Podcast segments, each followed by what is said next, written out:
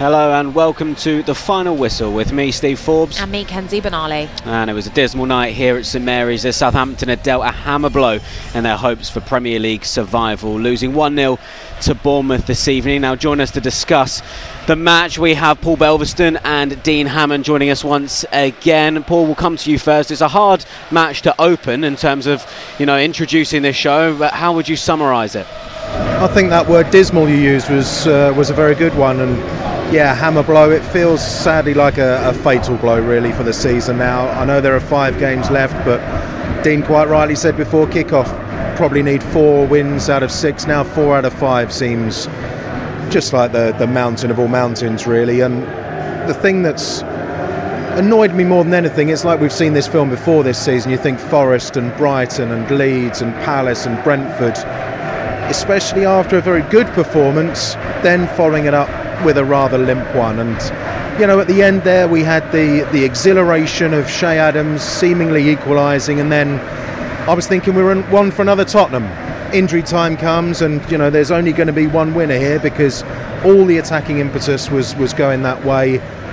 But ultimately, VAR takes that away, and it would have papered over the cracks anyway. It wouldn't have really been a, a fair reflection of the game it's very easy uh, as a fan, as someone who's never played professional football, to always sort of go in at why wasn't there more urgency? Why wasn't there more intent? Why why did they look like they, they weren't really going for it? It only takes a second to score a goal. You need patience and things, but ultimately, two shots on target in the game.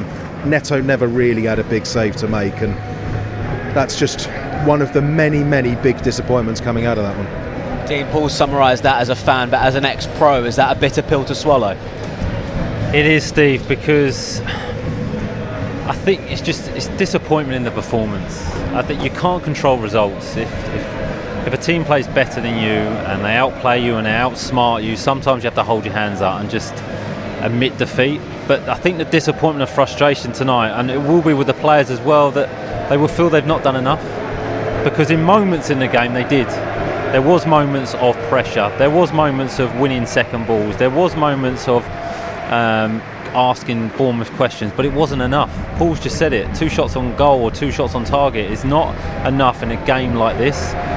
And the frustration of the next pro is, I suppose I can see the smaller detail, the one-on-one duels that were lost, the second balls that were lost.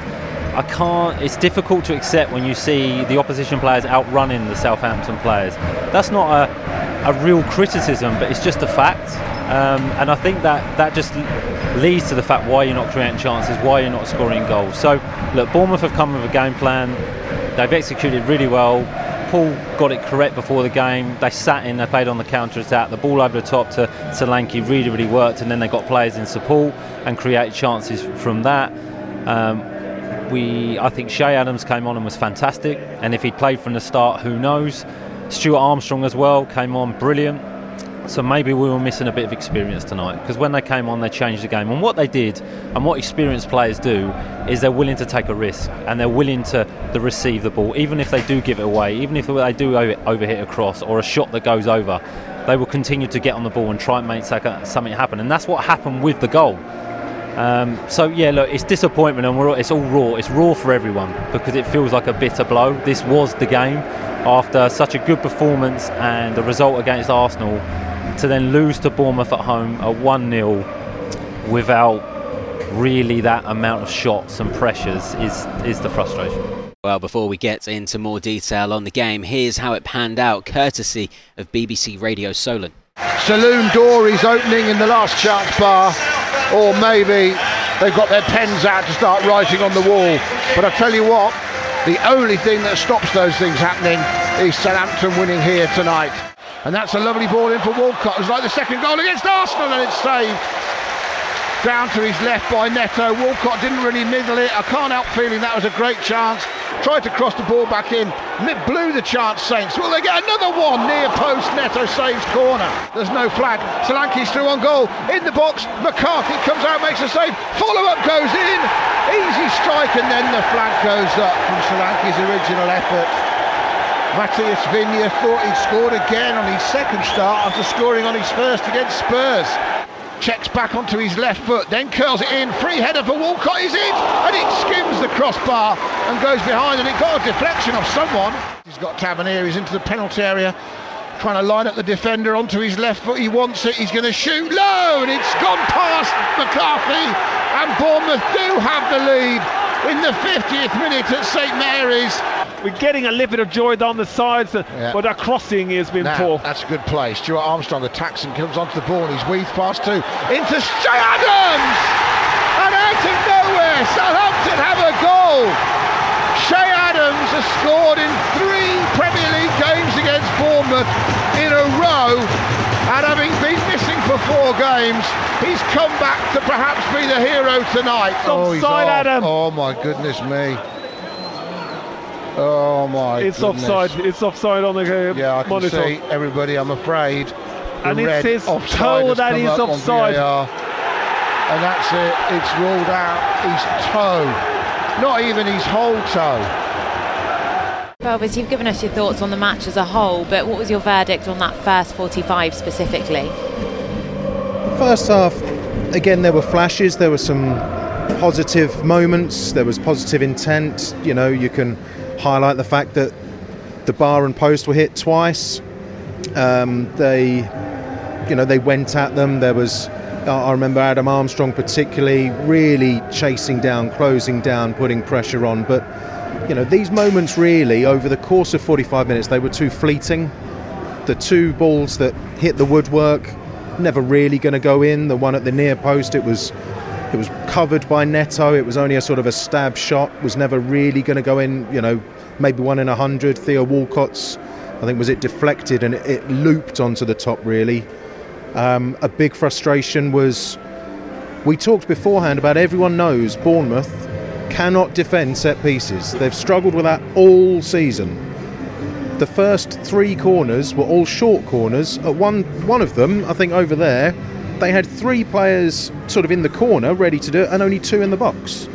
So I'm not a master tactician by any means. I don't know what the game plan was. I struggled to work out some of the things. They changed the shape after was it 20 minutes or something when uh, you know there was a there was a break in play and they they tried a couple of things but for whatever reason it just didn't work. And Bournemouth have conceded over 60 goals this season. They've kept a clean sheet here today.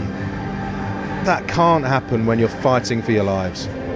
Paul talks about tactics. Now, probably one of the biggest talking points, especially going into the second half, was the substitution of Prowse for Lyanco. Now, we can only assume it was injury or illness that forced him off at that period of, of time. But what did you make of the formation switch after that change was made? Well, firstly, if, if Prowse has come off in a game like this, it will be because of injury or illness, or there, there will be a factor um, because he's such an important player for, for Southampton. The professional he is, he won't have asked to have come off. I'm sure he wanted to stay on, but the manager's had to make a decision if he is struggling. Um, but the change, Paul's mentioned it. I think sometimes we can all try to be too clever and too smart and the change of formation and then the change of formation. I, I felt sorry for Maitland Niles tonight because he played at right wing back, left wing back, centre midfield. He just looked a little bit confused towards the end.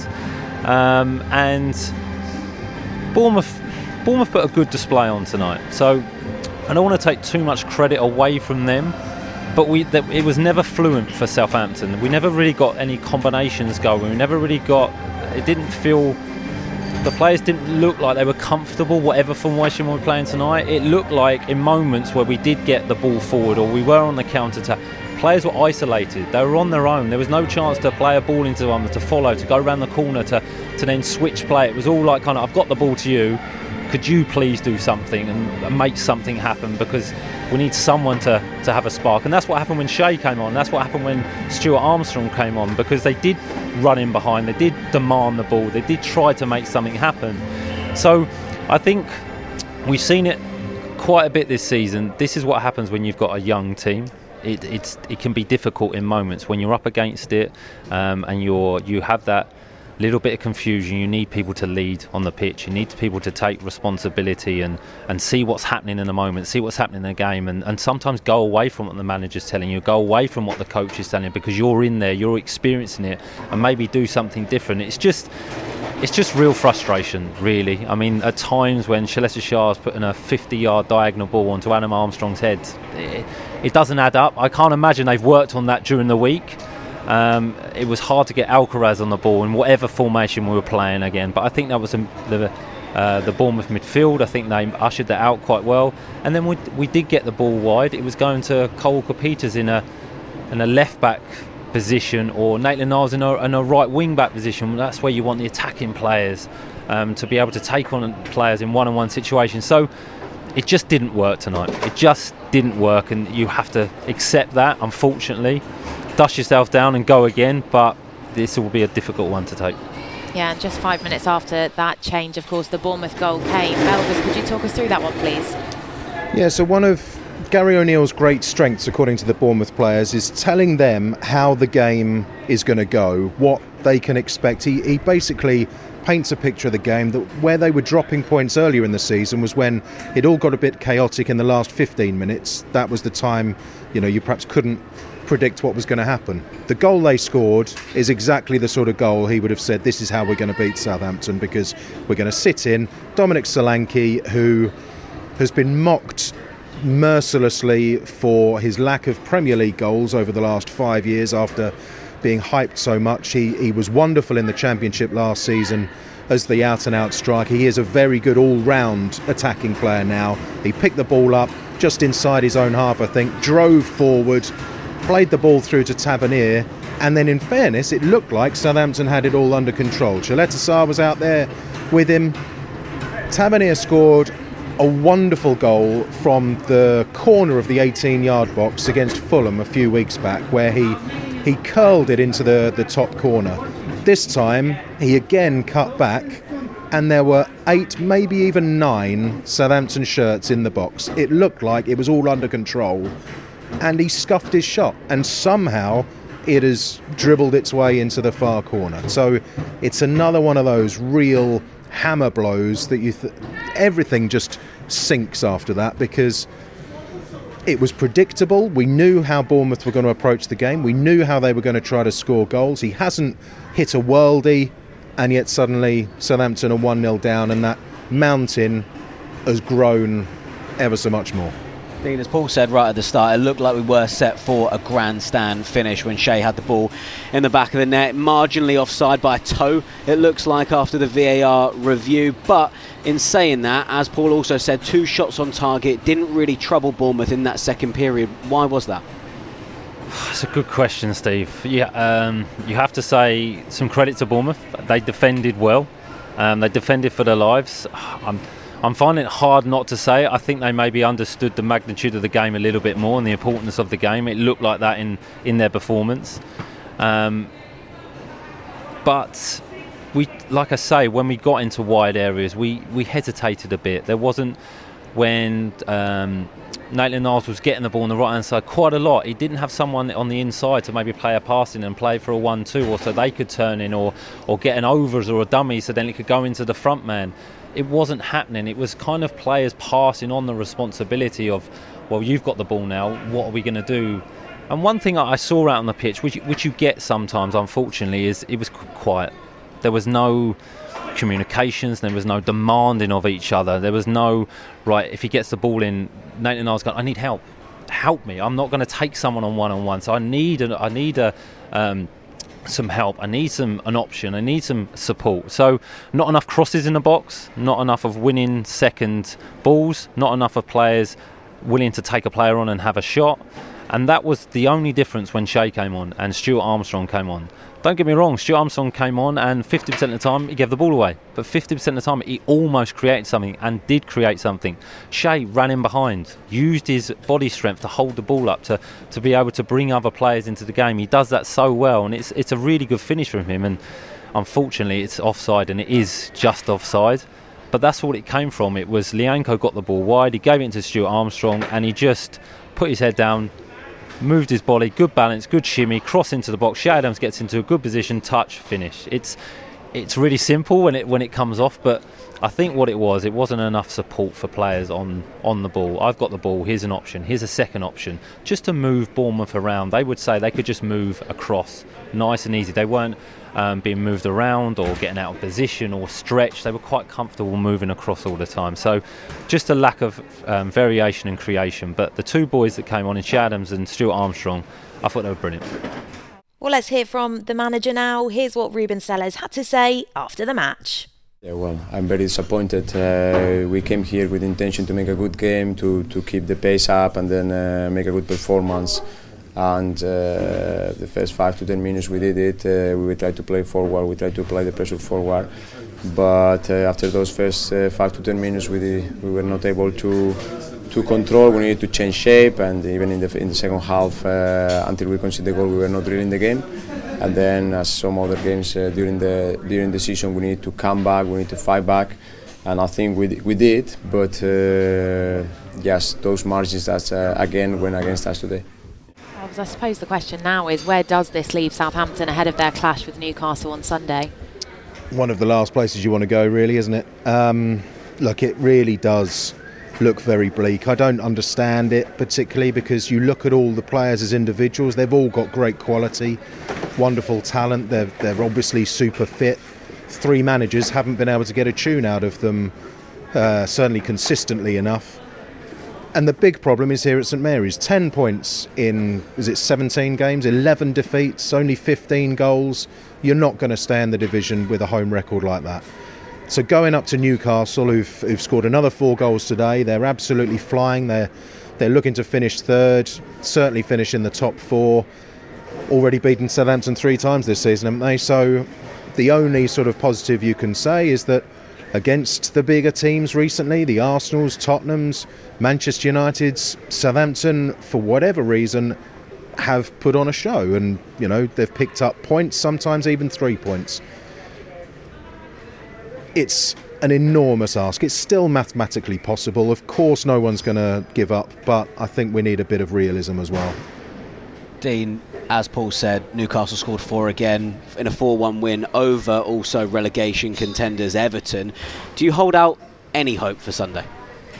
You have to hold out for the hope, Steve. Um, and the players have to believe. They have to believe that they can get something out of the game. They have to believe that it's still possible for them to stay up because it is mathematically. So you you have to you have to be able to get over this result really really quickly. Um, put some preparation in for the game against Newcastle. It's a really difficult place to go, but like Paul said, the the players seem to be able to raise their game against the so-called bigger teams, the teams that are fighting for the for the Champions League, and we have to hold on to that. So, and you have to play for pride, and you have to play for the club, but you have to isolate the game. What can we do in this game? It doesn't matter where we are in the league. We're playing Newcastle United, who are flying at the moment, like Paul said, but there also will be some anxiety there because they're expected now to get into the Champions League and they'll be expected to win. So, game plan build a game plan, um, get the players buying into it and believing in it, and go and try and get something for the game. And that's all you can do. And take it stage by stage in the game. First 10 minutes, can we get through that?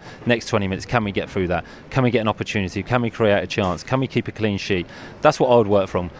Think about, right, can we keep a clean sheet against Newcastle United? Can we do that? Can that be our aim? And if we can, ultimately, Southampton always creates something. And then can we be a little bit more ruthless and get a goal? But who knows? Dean Belvers, not an easy one to analyse, but appreciate your company as always. And as ever, thank you to you, the fans, for tuning in and joining us on Saints Live and the final whistle. As we've mentioned, it is a short turnaround ahead of Southampton's clash with Newcastle on Sunday. We'll be live from 12:45 for that one, so do make sure you join us then. See you soon.